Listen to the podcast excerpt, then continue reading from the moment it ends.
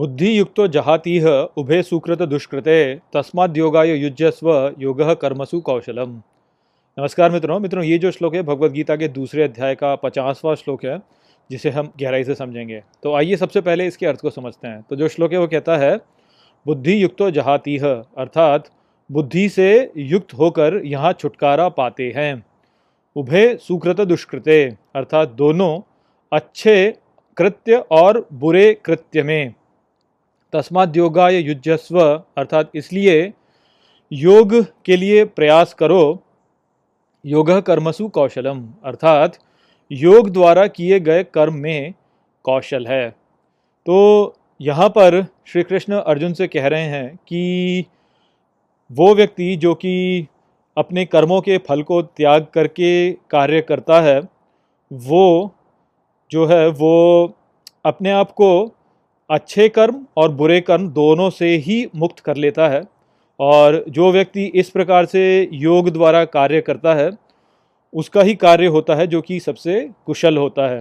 तो हमारे आम जीवन में हमने ये बहुत बार सुना है कि जब किसी को भी ये कहा जाता है कि अपने कार्य को ऐसे कीजिए कि उसके फल की चिंता ना करें तो जो उल्टी प्रतिक्रिया आती है, वो मुख्य रूप से यही आती है कि अरे, यदि मैं कोई ऐसा कार्य करूँगा जिसके फल के बारे में मैं सोच ही नहीं रहा हूँ तो फिर तो मैं उस कार्य को करूँगा ही नहीं। और या फिर मैं करूँगा भी तो उस कार्य को मैं अपनी संपूर्ण प्रेरणा के साथ में नहीं करूँगा। अर्थात लोग ये कहते हैं कि जो कार्य करना होता है, उसके पीछे की प्रेरणा वास्तव में उसका फल ही होता है। यदि उसका फल आप हटा देंगे तो फिर कार्य जो है वो कुशल नहीं होगा। किंतु यहाँ पर श्री कृष्ण इसका बिल्कुल उल्टा बोल रहे हैं। वो कह रहे हैं कि वो व्यक्ति जो कि अपने कार्य के फल के बारे में चिंता नहीं करता, वो व्यक्ति वास्तव में जो कार्य करता है वो सबसे कुशल कार्य होता है।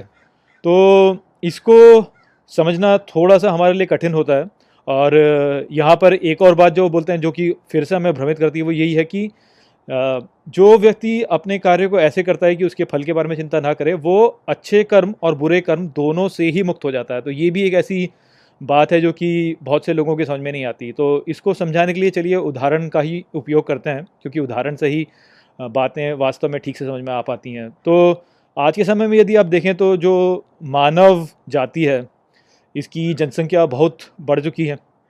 और मानव जाति की जिस प्रकार से जनसंख्या बढ़ी है, उस प्रकार से कई बार यही बोला जाता है कि मानव जाति इस समय पर पूरे इस ब्रह्मांड पर एक बोझ बोझ बन चुकी है। वास्तव में ऐसा कहना ठीक नहीं है।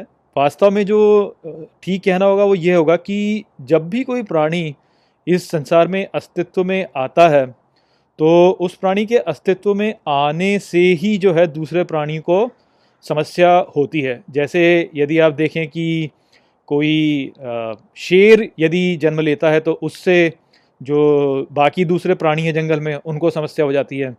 या यदि कोई हिरण जन्म लेता है तो हिरण के जन्म लेने से जो घास होती है, वो समाप्त होने लगती है तो वो प्राणी जो कि घास पर निर्भर करते हैं, उनके लिए समस्या होने लगती है। तो या आप यदि ये भी देखें कि कोई सूक्ष्म प्राणी है तो उसके अस्तित्व में होने से भी हमें समस्या होती है, क्योंकि हमें बीमारियाँ होती हैं तो किसी भी प्राणी के अस्तित्व में आने से अन्य प्राणियों को समस्या होती ही है। और यही बात है जो कि मनुष्यों के साथ में भी इस समय पर हो रही है कि हम वास्तव में इतने अच्छे रूप से इस प्रकृति के ऊपर ढले हुए हैं कि हमारी जनसंख्या बढ़ती ही जा रही है। और हमारी जनसंख्या के बढ़ने के कारण, मनुष्य के अस्तित्व में आने के कारण ही जो है बाकी प्राणियों को समस्या होने लगती है। और हमने इतने सारे जंगल हैं जो कि काट डाले हैं।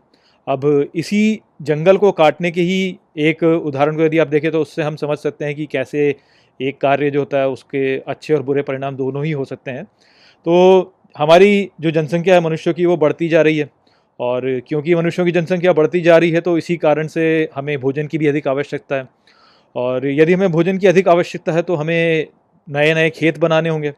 और नए नए खेत बनाने होंगे तो हमें जंगलों को काटना होगा। और जब हम जंगलों को काटते हैं तो उसमें रहने वाले जो पशु होते हैं, उनके साथ में एक रूप से देखा जाए तो अन्याय होता है, क्योंकि उनका जो घर होता है, वो नष्ट हो जाता है। तो यदि आपके गाँव की जनसंख्या बढ़ती जा रही है और आपको नया भोजन चाहिए तो आपको जंगल काटने ही होंगे। तो उस जंगल के काटने वाले कृत्य को यदि आप देखें तो यदि आप उसे पशु के रूप में देखते हैं तो उनके अनुसार तो ये एक बुरा कृत्य था, क्योंकि इसके द्वारा उनको कष्ट हुआ। किंतु यदि आप मनुष्यों के दृष्टिकोण से देखें तो ये एक अच्छा कृत्य था, क्योंकि इसको करने से अब और भोजन मनुष्यों को मिलेगा, जिस कारण से भोज जो मनुष्य हैं, वो भूखे नहीं रहेंगे।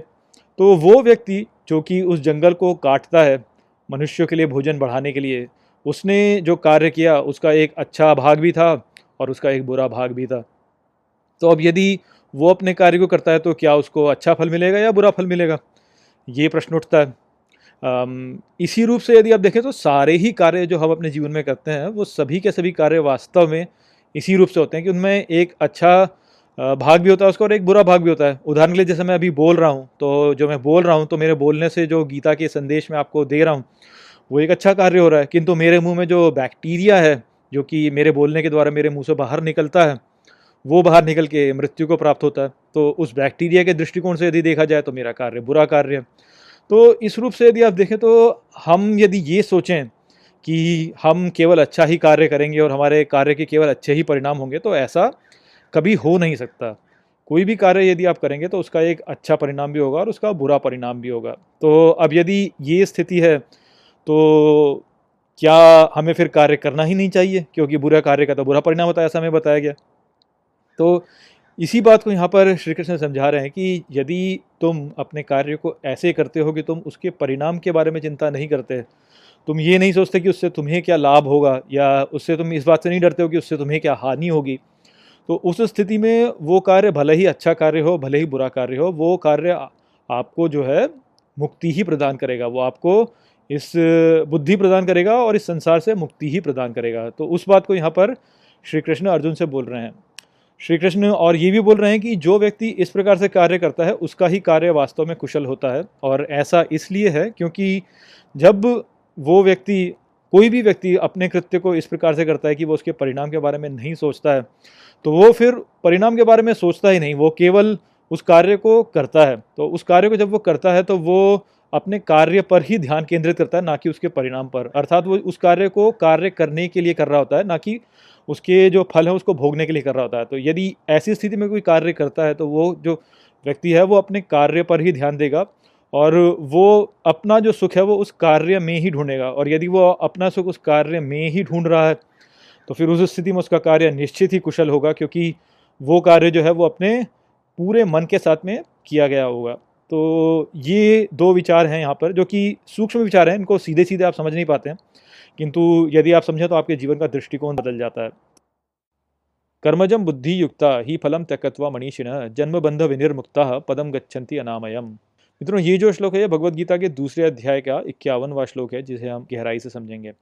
तो आइए सबसे पहले इसके अर्थ को समझते हैं। तो जो श्लोक है वो कहता है कर्मजम बुद्धि युक्ता अर्थात बुद्धि से युक्त कर्म से जन्मे, ही फलम त्यकत्वा मनीषिण, अर्थात फल को त्याग करके बुद्धिमान व्यक्ति जन्म बंधन निर्मुक्ता अर्थात जन्म बंधन से मुक्त हो पदम गच्छन्ति अनामयम, अर्थात कल्याण की ओर अग्रसर होता है।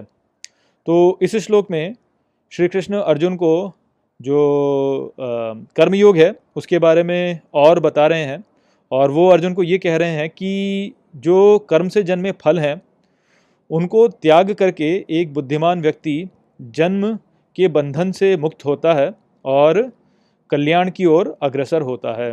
तो ये जो विचार है कि अपने फलों को त्याग दो, ये ऐसा विचार है जो कि बार बार दोहराया जा रहा है।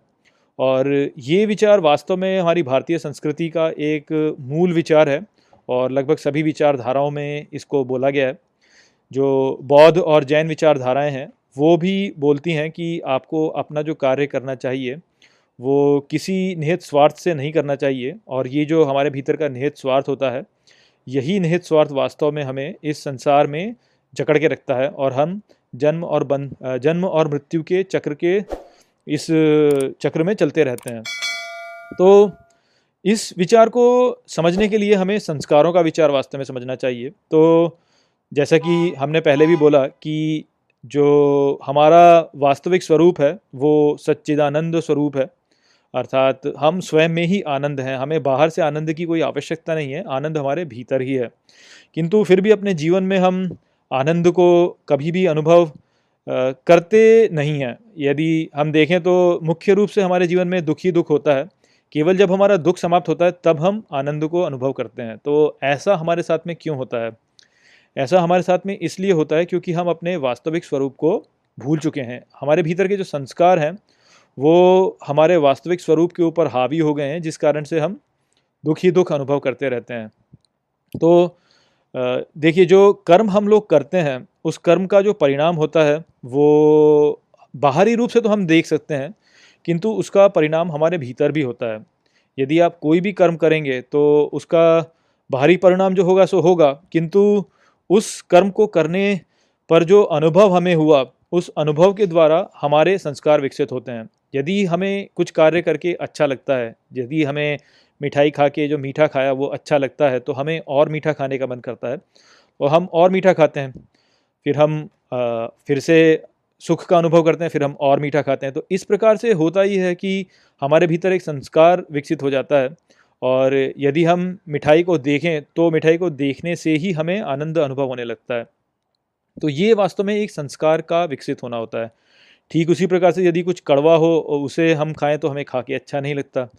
और इस प्रकार से हमारे भीतर उस कड़वे की ओर एक द्वेष उत्पन्न होता है और यदि हम किसी भी कड़वी वस्तु को या कड़वे भोजन को देखें तो हमारे भीतर पहले से ही दुख आ जाता है, भले ही हम उसे खाएँ चाहे ना खाएँ। तो इस प्रकार से वास्तव में हमारे भीतर संस्कारों की उत्पत्ति होती है कि हमारे जो कर्म होते हैं, उन कर्मों के आधार पर ही हम संस्कारों को भी विकसित कर लेते हैं। तो अब इसी रूप से यदि आप समझें तो यदि आप कोई कर्म ऐसा करते हैं जो कि आप अपने निहित स्वार्थ के लिए कर रहे होते हैं तो उसको करने से आपका जो निहित स्वार्थ है वो आपके भीतर और प्रबल होता चला जाता है और इससे आपका अहंकार जो है वो दृढ़ होता चला जाता है। यदि आपका अहंकार दृढ़ होता चला जाता है तो आप अपने अहंकार तक ही सीमित हो जाते हैं और अपने वास्तविक स्वरूप को पहचान नहीं पाते। यही कारण है कि हम अपने शरीर से और अपने अहंकार से पहचान बनाने लगते हैं और अपने वास्तविक स्वरूप सच्चिदानंद आत्मा को हम भूल जाते हैं। तो यही कारण है कि फिर हम, हमारे इस जन्म और मरण के बंधन में फंस जाते हैं क्योंकि जो हमारी, हमारा अहंकार है, उसको यदि हम बढ़ाना चाहते हैं, क्योंकि यदि हम उससे पहचान बना रहे तो हम उसे बढ़ाना चाहेंगे। और यदि हम उसे बढ़ाना चाहेंगे तो फिर हमें धन, प्रसिद्धि, शक्ति और ये सब चाहिए। और इसका कोई अंत नहीं है। इसका कोई भी अंत नहीं है। आप इस प्रकार से देखेंगे तो आप संसार में ही फिर उलझ जाते हैं। और इस संसार में अपनी इस अहंकार, अपने इस ईगो को आप और बढ़ाते जाना चाहते हैं। और जैसा कि हमने पहले भी चर्चा की कि ये जो खेल है अपने अहंकार को बढ़ाने का, ये ऐसा खेल है जो कि आपके लिए हानिकारक है और इस इस खेल में आप कभी भी विजयी होकर निकल नहीं सकते। इस खेल में आप सदा ही हारेंगे। तो यदि आप सदा ही हारेंगे तो ये फिर एक निरंतर दौड़ बन जाती है, जहाँ पर कि आप निरंतर ये प्रयास कर रहे होते हैं कि आप अपनी इस ईगो को, आप अपने इस अहंकार को बढ़ाते जाएँ बढ़ाते जाएँ बढ़ाते जाएँ। और इसी कारण से आप जो है इस, जन्म और मृत्यु के इस चक्र में फंसे रहते हैं। यदि आप कोई कार्य ऐसा करते हैं जहाँ पे कि आप अपने निहित स्वार्थ को पीछे रख करके उस कार्य को केवल कार्य के रूप में करते हैं तो तब उस स्थिति में आप अपने इस अहंकार वाले जो संस्कार है, इसको कम कर देंगे। और यदि आप अपने अहंकार वाले संस्कार को कम करते जाएँगे तो फिर आपका जो वास्तविक स्वरूप है, जो कि सच्चिदानंद स्वरूप आत्मा है वो सामने आने लगेगा और यदि वो सामने आ गया तो फिर आपको पता चलेगा कि जो प्रसन्नता आप ढूंढ रहे हैं, वो बाहर तो मिलने वाली ही नहीं है, वो तो आपके भीतर ही है। और तब आप आत्मा में ही प्रसन्न होकर रह जाएँगे और आपको फिर इस संसार के साथ जुड़ने की इच्छा ही नहीं होगी। तो वही स्थिति होगी जब आप इस जन्म और मृत्यु के बंधन से बाहर निकल जाएँगे। तो ठीक उसी बात को यहाँ पर श्री कृष्ण अर्जुन को बता रहे हैं। और यही विचार है जो कि हमारे अन्य विचारधाराओं में भी है कि कोई भी कार्य जो आप अपने निहित स्वार्थ के लिए करते हैं, उससे आप अपने अहंकार को बढ़ावा देते हैं। अपने अहंकार को बढ़ावा दे करके आप इस संसार के चक्र में फंस जाते हैं और फिर आप इस संसार के साथ में इंटरैक्ट करना चाहते हैं। यदि आपको इससे बाहर निकलना है तो आपको अपने निहित स्वार्थ को कम करना होगा और अपने कृत्यों को केवल कर्म समझ के और अपना कर्तव्य समझ के करना होगा। यदा ते मोह कलीलम, बुद्धिर्व्यतीतरिष्यति, तदा गंता से निर्वेदम, श्रोतव्यस्य श्रुतस्य च। मित्रों, ये जो श्लोक है भगवत गीता के दूसरे अध्याय का बावनवा श्लोक है, जिसे हम गहराई से समझेंगे। तो आइए सबसे पहले इसके अर्थ को समझते हैं। तो जो श्लोक है, वो कहता है, यदा ते मोह कलीलम अर्थात, जब वो मोह के दलदल से बुद्धिर्व्यतितरिष्यति अर्थात, बुद्धि द्वारा पार कर लेते हैं, तदा गंतासी निर्वेदम अर्थात, तब जाते हैं वेदों से भी परे, श्रोतव्यस्य श्रुतस्य च अर्थात, सुनने वाले और सुनाने वाले दोनों। तो यहाँ पर इस श्लोक में और अगले श्लोक में श्री कृष्ण पुनः हमें वेदों की सीमितताओं के बारे में बताएँगे। तो इस श्लोक में श्री कृष्ण कह रहे हैं कि जब कोई व्यक्ति अपने मोह को पार कर लेता है, जो मोह का दलदल है, उसको पार कर लेता है बुद्धि के उपयोग द्वारा तो वो वेदों के भी परे चले जाता है। तो यहाँ पर जो वेद हैं उनको आप दो रूप में देख सकते हैं। एक तो वेद को आप देख सकते हैं कि जो कर्मकांड किया जाता है उस रूप से और दूसरा वेदों को हम देख सकते हैं कि जो जानना होता है उसी को, क्योंकि वेद जो है वही हमारा संपूर्ण ज्ञान है। तो संपूर्ण ज्ञानों को जब वेद कहा गया है तो वही वास्तव में जानने की प्रक्रिया को भी दर्शाता है। तो दोनों ही रूप में यदि इसको देखा जाए तो यहाँ पर श्री कृष्ण यही बोल रहे हैं कि जब तुम मुँह के दलदल से बाहर निकलते हो तो तुम वेदों के परे चले जाते हो। अब यदि वेदों को हम कर्मकांड और यज्ञ के द्वारा देखें तो हम ये जानते हैं कि जो कर्मकांड किया जाता है, वो वास्तव में किसी आकांक्षा के साथ ही किया जाता है। हम जब भी कभी हवन करवाते हैं तो वो हम इसीलिए करवाते हैं क्योंकि हम अपने जीवन में कुछ कल्याण चाहते हैं। तो यहाँ पे चाहने वाली बात हो जाती है कि हम अपने लिए चाहते हैं। अब क्योंकि श्री कृष्ण जो है, वो अर्जुन को पहले ही बोल चुके हैं कि यदि तुम्हें वास्तव में इस जीवन को जानना है और इस संसार के परे जाना है तो तुम्हें चाहना बंद करना होगा। अर्थात तुम्हारा जो कार्य होगा वो तुम्हारे निहित स्वार्थ के लिए नहीं होगा, वो केवल एक कर्तव्य के रूप में होगा। तो यदि चाहना हम बंद कर देते हैं तो उस स्थिति में हमें हवन करने की कोई आवश्यकता ही नहीं है, क्योंकि हवन किया ही इसलिए जाता है क्योंकि हम कुछ चाहते हैं। तो उस रूप से देखा जाए तो यहाँ पे स्पष्ट है कि वो व्यक्ति जो कि मोह के इस दलदल को पार कर चुका है, उसके लिए हवन करना या वेदों के कर्मकांडों को करना अब महत्व नहीं रखता। तो इसीलिए यहाँ पर श्री कृष्ण ने बोला कि श्रोतव्य से श्रुतस्य च, अर्थात सुनने वाले और सुनाने वाले दोनों के लिए ही वेदों की फिर महत्व घट जाता है।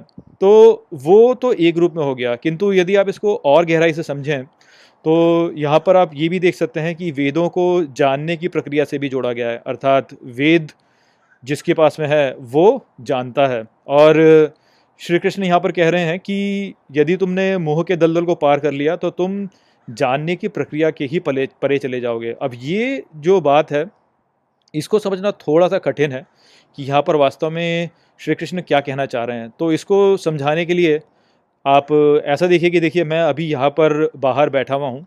ये फरवरी की सुबह है और मैं कैलिफ़ोर्निया में हूँ।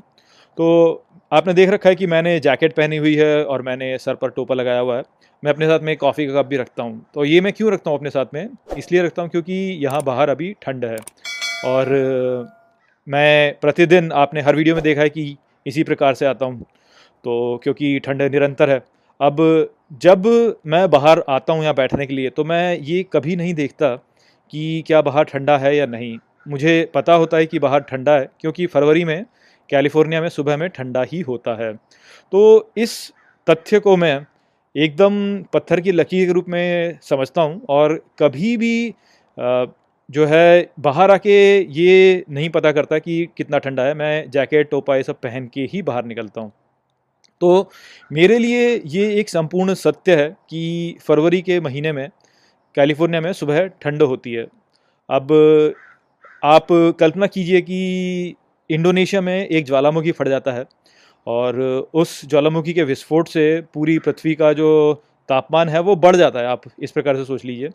तो उस स्थिति में यही होगा कि जो मैं मानता था कि फरवरी के सुबह सुबह कैलिफ़ोर्निया में ठंडा होता है वो वास्तव में फिर सत्य नहीं रहेगा। अर्थात जिसे मैं संपूर्ण सत्य माना करता था, वो वास्तव में केवल मेरी एक धारणा बन जाएगी। तो यही स्थिति हम सभी के साथ में होती है कि हम जब भी कुछ जानते हैं तो हम उसे पूर्ण रूप से कभी जान नहीं सकते, क्योंकि हम सीमित हैं, इसलिए किसी भी तथ्य को हम पूर्ण रूप से कभी भी जान नहीं सकते। हम केवल उसको उस स्तर तक जान सकते हैं, जहाँ पर हमने उसे बार बार देखा है। और बार बार देखने के आधार पर हमने ये बोला है कि ये ऐसे है। वो जो तथ्य वास्तव में है, वो बहुत से दूसरे कई कारकों पर भी निर्भर करता है, जिसके बारे में हमें ज्ञान नहीं होता। तो जैसे मैंने बोला कि कैलिफ़ोर्निया की सुबह फरवरी में यहाँ पे ठंडा होता है, किंतु वो जो तथ्य था, वो जब इंडोनेशिया में ज्वालामुखी फटा तो उसमें परिवर्तन आ गया। तो इंडोनेशिया में ज्वालामुखी के फटने से यहाँ पर जो तापमान है वो निर्भर करता है। तो यहाँ के तापमान को संपूर्ण सत्य मान लेना ठीक नहीं है। तो हमारे साथ में समस्या यही होती है कि हम जो भी कुछ जानते हैं, हम उसे संपूर्ण सत्य मान के चलते हैं और ये सोचते हैं कि इसके परे कुछ और है ही नहीं। और इसी कारण से होता यह है कि हमारा ज्ञान जो होता है, वो सीमित हो जाता है। जैसे जो न्यूटोनियन मैकेनिक्स थी, जिस समय पे वो थी, उस समय पे न्यूटोनियन मैकेनिक्स को ही संपूर्ण सत्य माना जाता था। वो तो जब मैक्सवेल्स इक्वेशन को निकाला गया कुछ, उसके बाद में प्रयोग किए गए, तब ये पता चला कि अरे रिलेटिविस्टिक मैकेनिक्स वास्तव में सत्य है। तो इस प्रकार से ही सभी की सभी जो जानकारी हमारे पास में होती है, सभी के सभी जो ज्ञान हमारे पास में होता है, वो वास्तव में किसी न किसी स्थिति पर या किसी न किसी कारक पर निर्भर करता है।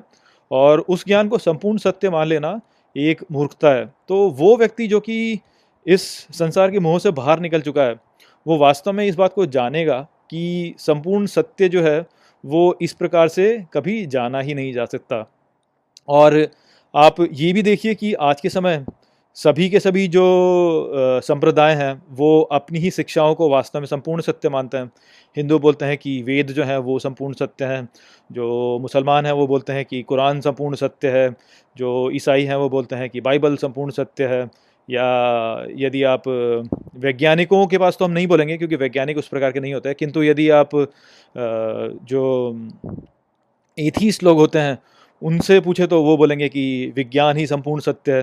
तो आप देख सकते हैं कि किस प्रकार से हम अपनी धारणाओं को संपूर्ण सत्य मान करके अपनी जो स्थिति है उसको सीमित कर लेते हैं और अपने आप को बाँध लेते हैं अपने ज्ञान से।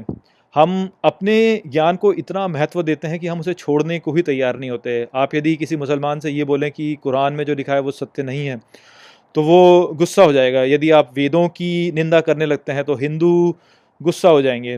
तो वो अपने ज्ञान से इतने ज़्यादा जुड़ जाते हैं कि वो उसको छोड़ नहीं पाते और क्योंकि वो उसे छोड़ नहीं पाते तो वो अपनी उस धारणा से ही जुड़ जाते हैं और उसे वहीं पे फंस जाते हैं। यही कारण है कि जो हिंदू है, वो हिंदुओं में फंसा हुआ है, जो मुसलमान है, वो मुसलमानों में फंसा हुआ है। यदि किसी व्यक्ति को वास्तविक में सत्य को जानना है तो उसको हिंदू, मुसलमान, ईसाई, इन सबसे ऊपर उठकर ये देखना होगा कि जो ज्ञान है वो वास्तव में अनंत है और इसलिए उसको ढूंढा जाए, खोदा जाए और खोदा जाए और और खोदा जाए। कभी भी जो है हमें अपने विचार में जड़ नहीं हो जाना चाहिए। अपने विचारों में एक खुलापन रखना चाहिए और सदा अपनी सोच में परिवर्तनशील होना चाहिए। तो यही बात है जो कि यहाँ पर गीता हमें बता रही है। और यहाँ से ये स्पष्ट होता है कि किस रूप से गीता जो है, और वास्तव में जो हिंदू धार्मिक ग्रंथ हैं, उसमें कुछ धार्मिक ग्रंथ, मैं सभी धार्मिक ग्रंथों के बारे में नहीं करूँगा लेकिन किंतु कुछ धार्मिक ग्रंथ ऐसे हैं जो कि बहुत सारा खुलापन वास्तव में रखते हैं और अपने ही ग्रंथों को सीमित बताते हैं। श्रुति विप्रतिपन्ना ते यदा स्थास्यति निश्चला, समाधो अचला बुद्धिस तदा योगम वापस्यसी। मित्रों, ये जो श्लोक है, ये भगवत गीता के दूसरे अध्याय का तिरपनवा श्लोक है, जिसे हम अच्छे से समझेंगे। तो आइए सबसे पहले इसके अर्थ को समझते हैं। तो जो श्लोक है, वो कहता है, श्रुति विप्रतिपन्ना अर्थात श्रुति से प्रभावित न होकर। ते यदा स्थास्यति निश्चला अर्थात, जब निश्चल में स्थित रहती है तुम्हारी। समाधो अचला बुद्धिस्तदा अर्थात, समाधि में अचल बुद्धि तब योगम वापस्यसी, अर्थात योग को प्राप्त कर लेती है। तो यहाँ पर श्री कृष्ण जो है, जो संदेश वो पिछले श्लोक में दे रहे थे, उसी को आगे बढ़ा रहे हैं। तो पिछले श्लोक में श्री कृष्ण ने हमें बताया कि कैसे जो जानने की प्रक्रिया होती है, उस जानने की प्रक्रिया द्वारा ही हम अपने आप को सीमित कर लेते हैं, क्योंकि जब हम कुछ भी जानते हैं तो उस जानने में एक दृष्टिकोण होता है। तो हमारा जानना कभी भी संपूर्ण सत्य नहीं होता। और फिर वहीं पर अंत में हमने ये भी समझा था कि इसी कारण से हठधर्मिता बढ़ती है, क्योंकि हम अपने जो धार्मिक ग्रंथ हैं, उनको संपूर्ण सत्य मानने की एक भूल करने लगते हैं और फिर वहीं तक सीमित हो जाते हैं। या किसी भी ज्ञान के बारे में आप देखें तो हम अपने ज्ञान से जुड़ जाते हैं और अपने ज्ञान के परे जाने में हम समर्थ नहीं रहते और इसी कारण से हमारी जो प्रगति होती है ज्ञान की ओर वो रुक जाती है। तो उसी बात को यहाँ पर श्री कृष्ण आगे बता रहे हैं। तो यहाँ पर वो श्रुति के बारे में बोल रहे हैं। अब श्रुति जो है, उसका यदि आप शाब्दिक अर्थ देखते हैं तो वो होता है सुनना। और श्रुति, जैसे हम जानते हैं कि हमारे धर्म ग्रंथ भी हैं, वेद और उपनिषद जो है, उन्हें श्रुति कहा जाता है। तो यहाँ पर हम सुनने को और धर्म ग्रंथ के बीच के संबंध के द्वारा समझ सकते हैं कि श्री कृष्ण कहना क्या चाह रहे हैं। तो श्री कृष्ण कह रहे हैं कि श्रुति से प्रभावित ना होकर जब हम अपनी बुद्धि को अचल में स्थित कर देते हैं तो हम समाधि को प्राप्त करते हैं और समाधि को प्राप्त करके हम योग को प्राप्त करते हैं। योग को प्राप्त करना अर्थात जो हमारे भीतर का दिव्यत्व है, उससे जुड़ जाना। तो समाधि को प्राप्त कर कर हम अपने भीतर के दिव्यत्व से सीधा सीधा संपर्क जोड़ लेते हैं। तो श्रुति फिर हमारे लिए महत्वपूर्ण नहीं रहती और उसका प्रभाव हमारे लिए फिर महत्वपूर्ण रहता ही नहीं। और वास्तव में इस जुड़ाव को प्राप्त करने के लिए हमें श्रुति से अपने जुड़ाव को समाप्त भी करना होगा। तो यहाँ पर वास्तव में जो बात हमें समझनी चाहिए, वो ये है कि श्रुति को जैसे हमने बोला कि ये है सुनना। और सुनने का अर्थ होता है ज्ञान प्राप्त करना। और यदि हम अपने सामान्य जीवन में देखें तो हम जो भी ज्ञान प्राप्त करते हैं, वो हम बाहरी सूत्रों के द्वारा प्राप्त करते हैं। या तो हमें कोई बताता है या फिर हम पुस्तकें पढ़ते हैं या कुछ देखते हैं किसी प्रकार से हम बाहरी जो स्रोत हैं, वहाँ से ज्ञान को प्राप्त करते हैं। और समस्या वास्तव में ये है कि जो भी ज्ञान हम बाहरी स्रोतों से प्राप्त करेंगे, वो सदा सीमित ही होगा। उसका बहुत ही अच्छा उदाहरण आप देख सकते हैं कि यदि आप दो लोगों के एक दूसरे के साथ में बात करते हुए देखें तो आप ये देखेंगे कि एक व्यक्ति कुछ वाक्य बोलता है और उस वाक्य का जो अर्थ होता है, दूसरा व्यक्ति कुछ और ही समझ लेता है। और तीसरा व्यक्ति कुछ और ही समझ लेता है। ऐसा क्यों होता है? ऐसा इसलिए होता है क्योंकि उस व्यक्ति ने जो भी बोला, उस पर हम अपनी जो धारणाएँ हैं, उनको प्रक्षेपित कर देते हैं और इस प्रक्षेपण के द्वारा जो मुख्य संदेश था, उसको हम करप्ट कर देते हैं।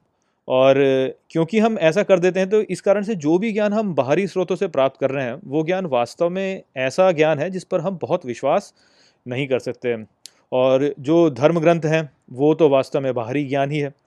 यानी हम ये मान सकते हैं कि जिस व्यक्ति को श्रुति हुई, उसने वो ज्ञान सीधे दिव्यत्व से प्राप्त किया, किंतु वो ज्ञान जब वो दूसरों को देता है तो उस देने की प्रक्रिया में जो भी ज्ञान वहाँ पे था, उसमें से कुछ ज्ञान ऐसा होता है जो कि खो जाता है। क्योंकि जैसा कि हमने देखा, एक व्यक्ति से दूसरे व्यक्ति को जब भी ज्ञान हस्तांतरित किया जाता है तो बीच में ज्ञान का थोड़ा सा क्षय हो ही जाता है, क्योंकि हर व्यक्ति उस पर अपना दृष्टिकोण डालता है। तो यहाँ पर वास्तव में जो संदेश है, वो यही है कि जो ज्ञान बाहरी स्रोतों से प्राप्त होता है, जो कि श्रुतियों में है, वो ज्ञान वास्तव में ऐसा ज्ञान है जिसको कि आप पूर्ण रूप से विश्वसनीय नहीं मान सकते। वो अविश्वसनीय होता है, क्योंकि उसमें सदा एक दृष्टिकोण जुड़ा हुआ होता है।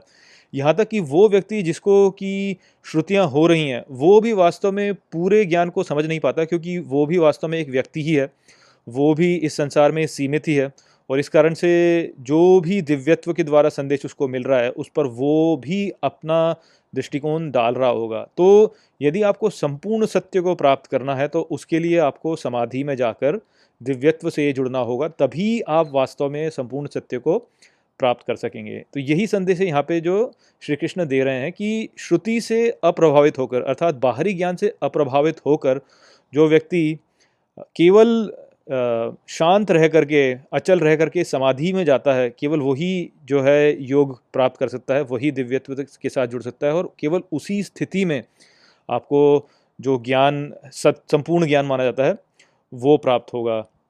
किसी भी और दूसरे स्रोत द्वारा प्राप्त किया गया ज्ञान सदा ही दूषित ज्ञान होगा और उस पर आप पूर्ण रूप से विश्वास नहीं कर सकते। इसीलिए आपको ये समझना चाहिए कि जितने भी ऐसे ज्ञानी लोग हैं जो कि वास्तव में समाधि को प्राप्त हुए हैं, उन्होंने सदा यही कहा है कि वेदों के परे जाओ। वेद भी संपूर्ण सत्य नहीं है। केवल जो हठधर्मी लोग होते हैं या जो अपने संप्रदाय से प्रेम करने वाले लोग होते हैं, वही ऐसा कहते हैं कि वेद या कुरान या बाइबल संपूर्ण सत्य है।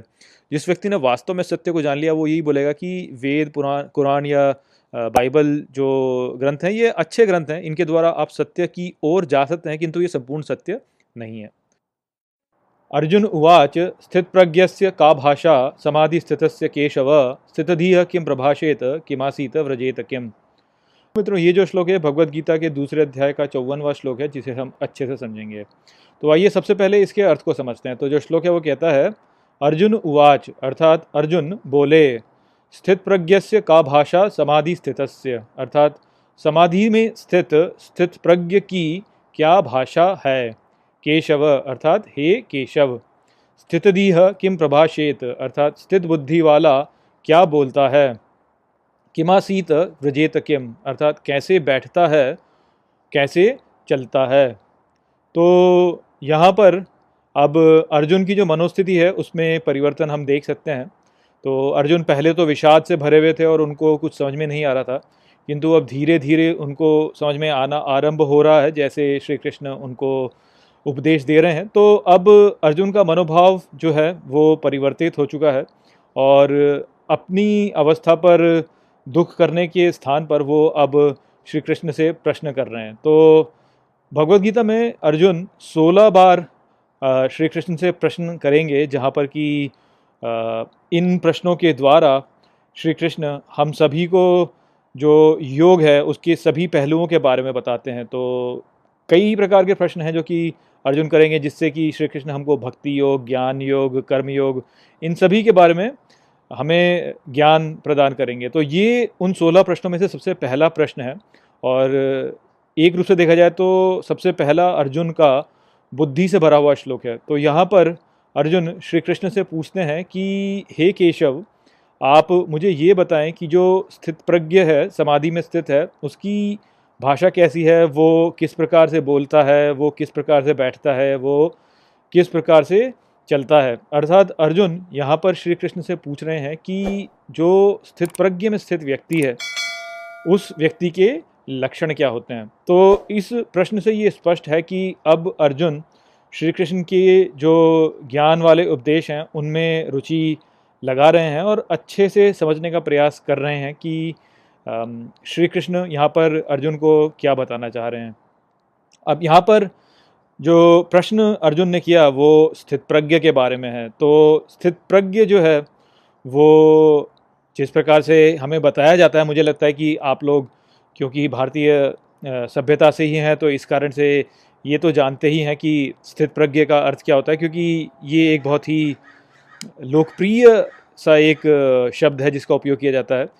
किंतु हो सकता है कि कुछ लोगों ना पता हो तो स्थित प्रज्ञ का जो मूल रूप में माना जाता है, वो वही व्यक्ति माना जाता है, जो कि स्थिर होता है, जो कि, जिसकी की बुद्धि जो होती है, वो सभी स्थितियों में स्थिर रहती है। और इसी बात को श्री कृष्ण आगे बताएँगे भी। किंतु इस विचार को और अच्छे से समझने के लिए हम स्थित प्रज्ञ जो शब्द है, उसके शाब्दिक अर्थ को समझें तो और भी हमारे मन में एक स्पष्टता आती है। तो स्थित प्रज्ञ जैसे आप देखेंगे तो इसको आप दो भागों में विभाजित कर सकते हैं। पहले तो एक तो हो गया स्थित और दूसरा हो गया प्रज्ञ। स्थित, जैसे कि हम जानते हैं, वो होता है कि कहीं पर भी खड़े हुए या वहाँ पर स्थापित या वहाँ पर सिचुएटेड या किसी भी जगह पर अपने स्थान को ठीक से ग्रहण किए हुए, उसको कहा जाता है स्थित।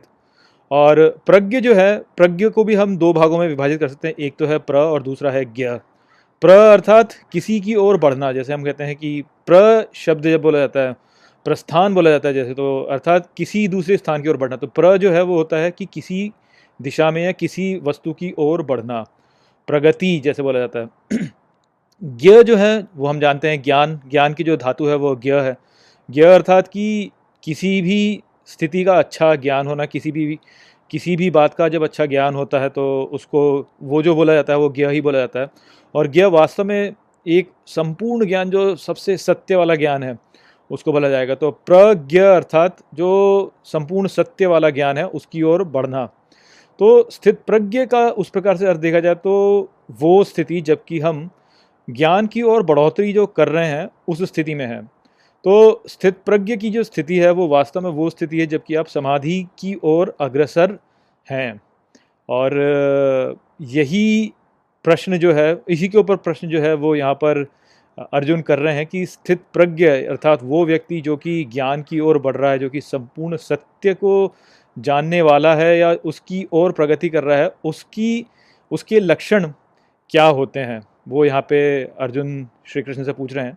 तो इसका उत्तर थोड़ा तो श्री कृष्ण पहले भी दे ही चुके हैं, जहाँ पे उन्होंने बताया कि कर्मयोग या योग को वही व्यक्ति प्राप्त करता है जो कि हाँ लाभ और हानि में भी एक समान ही रहता है। तो उसी स्थिति को आप एक रूप से देखें तो स्थित प्रज्ञ की ही स्थिति है क्योंकि जो उस स्थिति में रहेगा अर्थात जो कि बाहर से आने वाले जो जो भी अ, हमारे पास में उत्तेजनाएँ होती हैं उन उत्तेजनाओं से जो प्रभावित नहीं होता वही वास्तव में स्थित प्रज्ञ की स्थिति में होता है। और इसी के ऊपर और बातें अब आगे के श्लोकों में श्री कृष्ण अर्जुन को यहाँ पर देंगे। श्री भगवान उवाच, प्रजहाति यदा कामान सर्वान् पार्थ मनोगतान आत्मन्येवात्मना तुष्ट स्थित प्रज्ञस्तदोच्यते। मित्रों, ये जो श्लोक है भगवत गीता के दूसरे अध्याय का पचपनवा श्लोक है, जिसे हम गहराई से समझेंगे। तो आइए सबसे पहले इसके अर्थ को समझते हैं।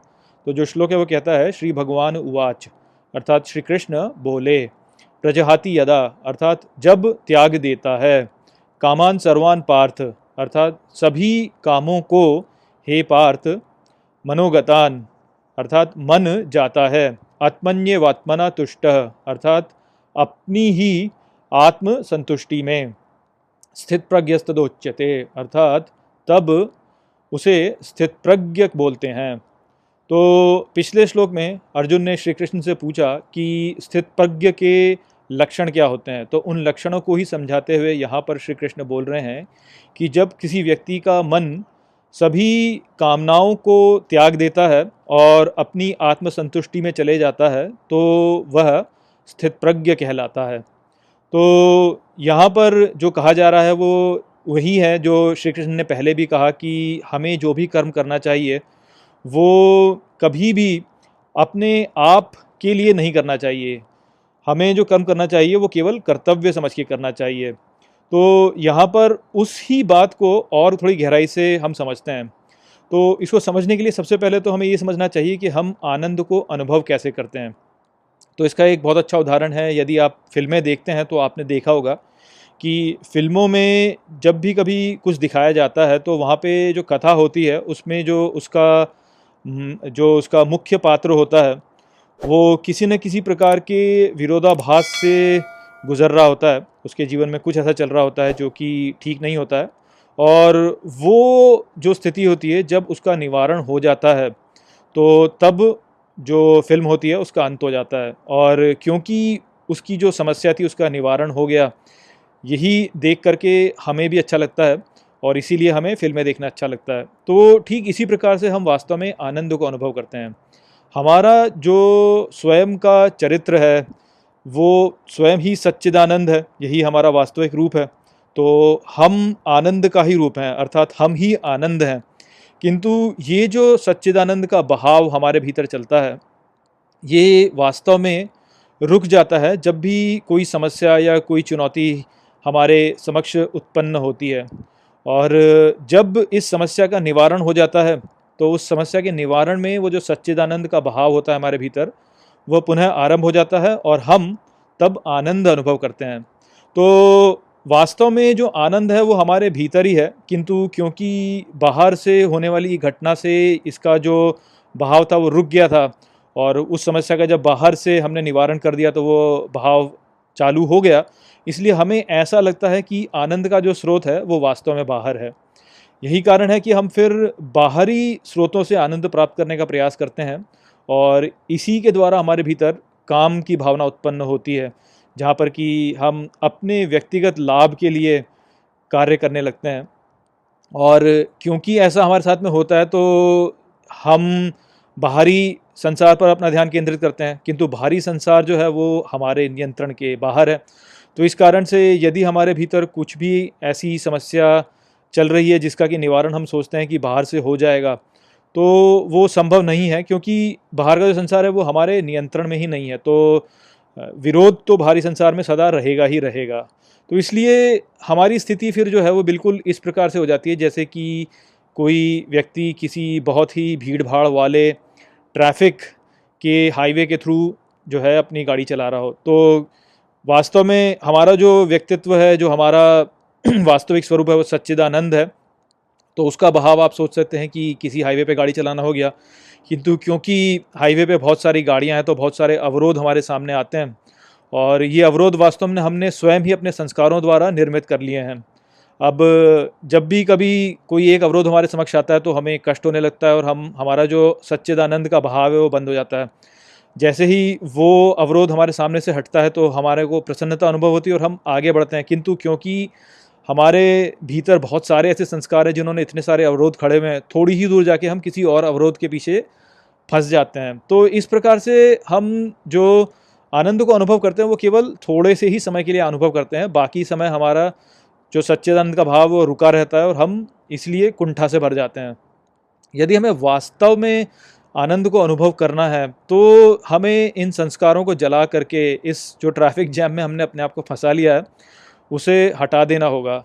जब हम उसे हटा देंगे तो उस स्थिति में हम अपने सच्चिदानंद के जो भाव है, उसको ठीक कर सकते हैं। तो हमारे संस्कारों द्वारा ही जो है, हमने बाहरी संसार में अपने आनंद को ढूंढना आरंभ कर दिया है।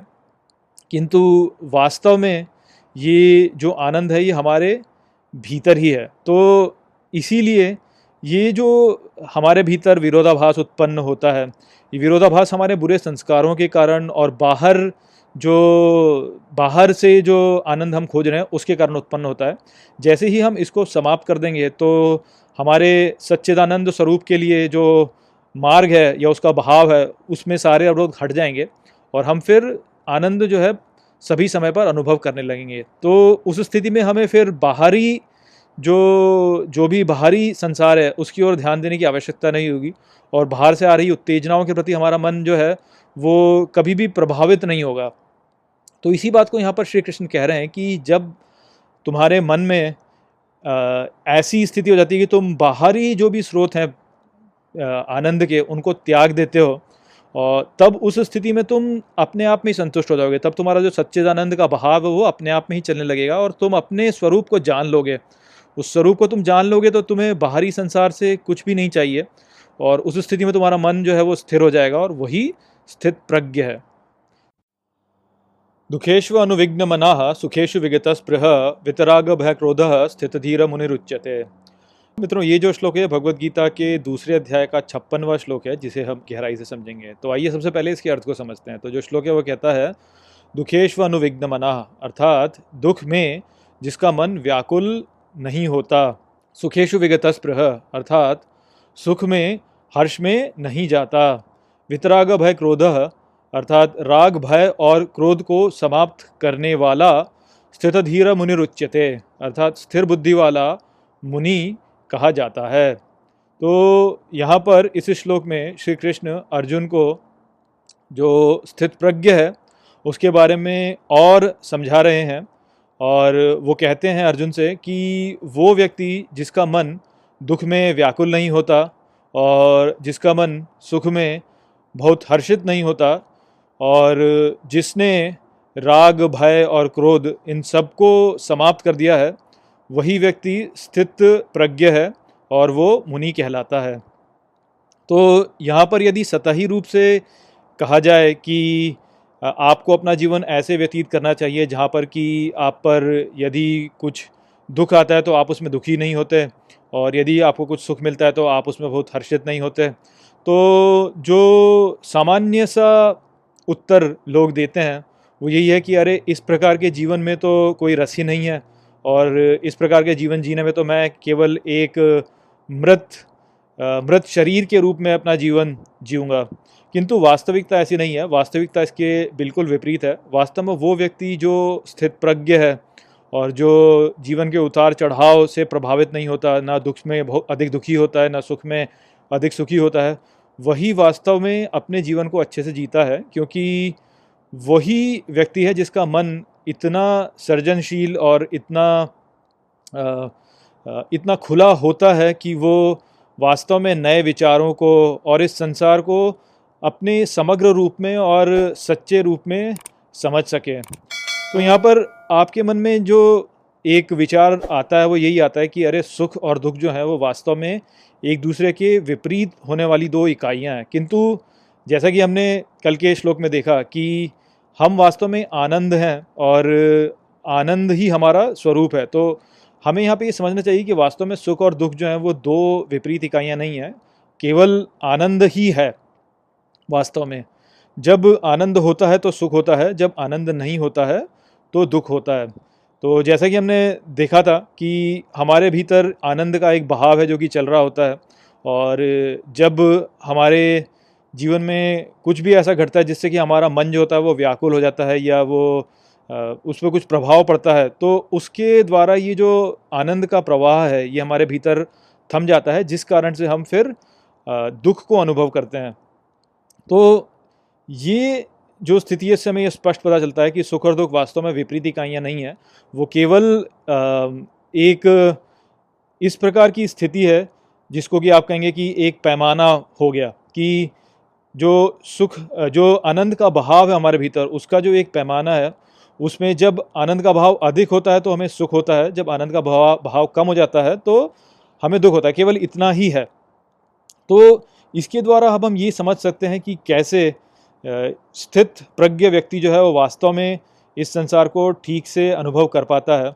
क्योंकि देखिए, जब भी कभी हमारे भीतर ये आनंद का प्रभाव रुकता है, वो इस कारण से रुकता है क्योंकि हम किसी न किसी एक वस्तु की ओर अपनी आसक्ति बढ़ाते हैं। अर्थात हम किसी एक इकाई को प्राथमिकता देते हैं या किसी एक अनुभव को प्राथमिकता देते हैं या किसी एक स्थिति को प्राथमिकता देते हैं दूसरी स्थिति की तुलना में। तो जैसे उदाहरण के रूप में यदि आप क्रिकेट मैच देखते हैं और ऐसी कल्पना कर लीजिए कि आप भारत और पाकिस्तान का क्रिकेट मैच देखने जा रहे हैं तो उसमें आपकी जो मनोस्थिति होगी उसको हम समझ सकते हैं कि कैसी होगी। तो क्योंकि आप भारतीय हैं तो आप भारतीय टीम है, उसका पक्ष लेंगे। तो अब यदि क्रिकेट मैच होता है तो क्रिकेट मैच के पहले आपके मन में एक भावना शंका की रहेगी कि क्या भारत इस मैच को जीत पाएगा कि नहीं जीत पाएगा? तो उस स्थिति में क्योंकि आपका मन विचलित है, इस कारण से जो आनंद का प्रवाह आपके भीतर है, वो रुक जाएगा और आप आनंद अनुभव नहीं करेंगे, आप केवल चिंता अनुभव करेंगे। जब आप मैच को देख रहे होंगे, तब भी आप ऐसा अनुभव करेंगे। अब यदि मैच में पाकिस्तान जीत जाता है तो आपको निराशा होगी और क्योंकि आपको निराशा होगी इस कारण से वो जो आनंद का प्रवाह आपके भीतर है वो फिर रुक जाएगा और इस कारण से आप फिर से जो है दुख अनुभव करेंगे सुख अनुभव नहीं करेंगे। केवल उस स्थिति में जब भारत उस मैच को जीत जाता है तब आपके साथ में वो होगा जो आप चाहते थे। इसको होने पर आपका जो मन है वो शांत हो जाएगा और जब वो शांत हो जाएगा तो जो आनंद का प्रवाह है वो बढ़ जाएगा। तो उसी रूप से फिर आप देख सकते हैं कि आप सुख का अनुभव करेंगे।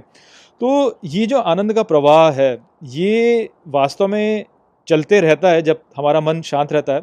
केवल जब हमारा मन किसी कारण से व्याकुल हो जाता है, तब हम वास्तव में दुख को अनुभव करते हैं या जब हम सुख को इतना अधिक चाहने लगते हैं कि उसको चाहने में ही हमें चिंता होने लगती है तो हमारा मन व्याकुल होने लगता है तो उसमें भी हम फिर दुख का अनुभव करते हैं।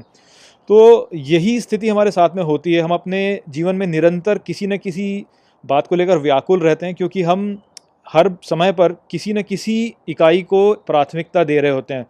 तो क्योंकि हम किसी न किसी इकाई को प्राथमिकता दे रहे होते हैं तो इसलिए या तो हमारा मन चिंतित होता है कि हमारी प्राथमिकता हमें मिलेगी या नहीं मिलेगी और या हम, या जब हमें हमारी प्राथमिकता नहीं मिलती है तो हम चिंतित रहते हैं। केवल उस क्षण में जब हमें हमारी प्राथमिकता मिल जाती है तब हमारा मन शांत होता है और उस मन की शांति में ही हम सुख को अनुभव करते हैं। किंतु थोड़े ही समय पश्चात जो है हमारा मन किसी और इकाई को लेकर व्याकुल होने लगता है, क्योंकि हम हर समय किसी न किसी एक इकाई को प्राथमिकता दे रहे होते हैं। जब आप एक ऐसी मनुस्थिति में पहुँचेंगे जहाँ पे कि आप किसी न किसी इकाई को प्राथमिकता नहीं दे रहे होते हैं, तभी आपका मन जो है इतना शांत हो पाता है कि वो, जो वास्तविकता है उसको ठीक से समझ सके। तो जैसे क्रिकेट मैच ही था, उसमें यदि आप भारत या पाकिस्तान में किसी भी टीम का साथ नहीं दे रहे होते तो उस स्थिति में आप पूरे मैच को एकदम शांत मन के साथ देखते तो आपका जो आनंद का प्रवाह है, वो तो पूरे समय चल ही रहा होता। और साथ ही साथ आप मैच को भी अच्छे से देखते, उसको पूर्ण रूप से आप, उसका आनंद लेते। हैं आप न केवल भारतीय टीम का अच्छा जो खेल है उसको देख के प्रसन्न होते बल्कि पाकिस्तानी टीम का जो अच्छा खेल है उसको देख कर भी प्रसन्न होते तो इसीलिए ये कहा जाता है कि यदि आपको अपनी प्रसन्नता को बढ़ाना है तो आपको किसी एक इकाई की ओर प्राथमिकता नहीं देनी चाहिए। आपको एक शांत मन रखना चाहिए जो कि हर चीज़ को अपनी ओर ले और पूरे ज्ञान को प्राप्त करना चाहे। वो खुला मन ही वास्तव में ऐसा है जो कि जीवन को सच्चे रूप में जी रहा है, क्योंकि वही है जो कि सत्य को देख सकता है। और सत्य के साथ रह करके प्रसन्न रह सकता है। तो आशा करता हूँ कि मैंने इस चीज़ समझा दिया होगा। नमस्ते।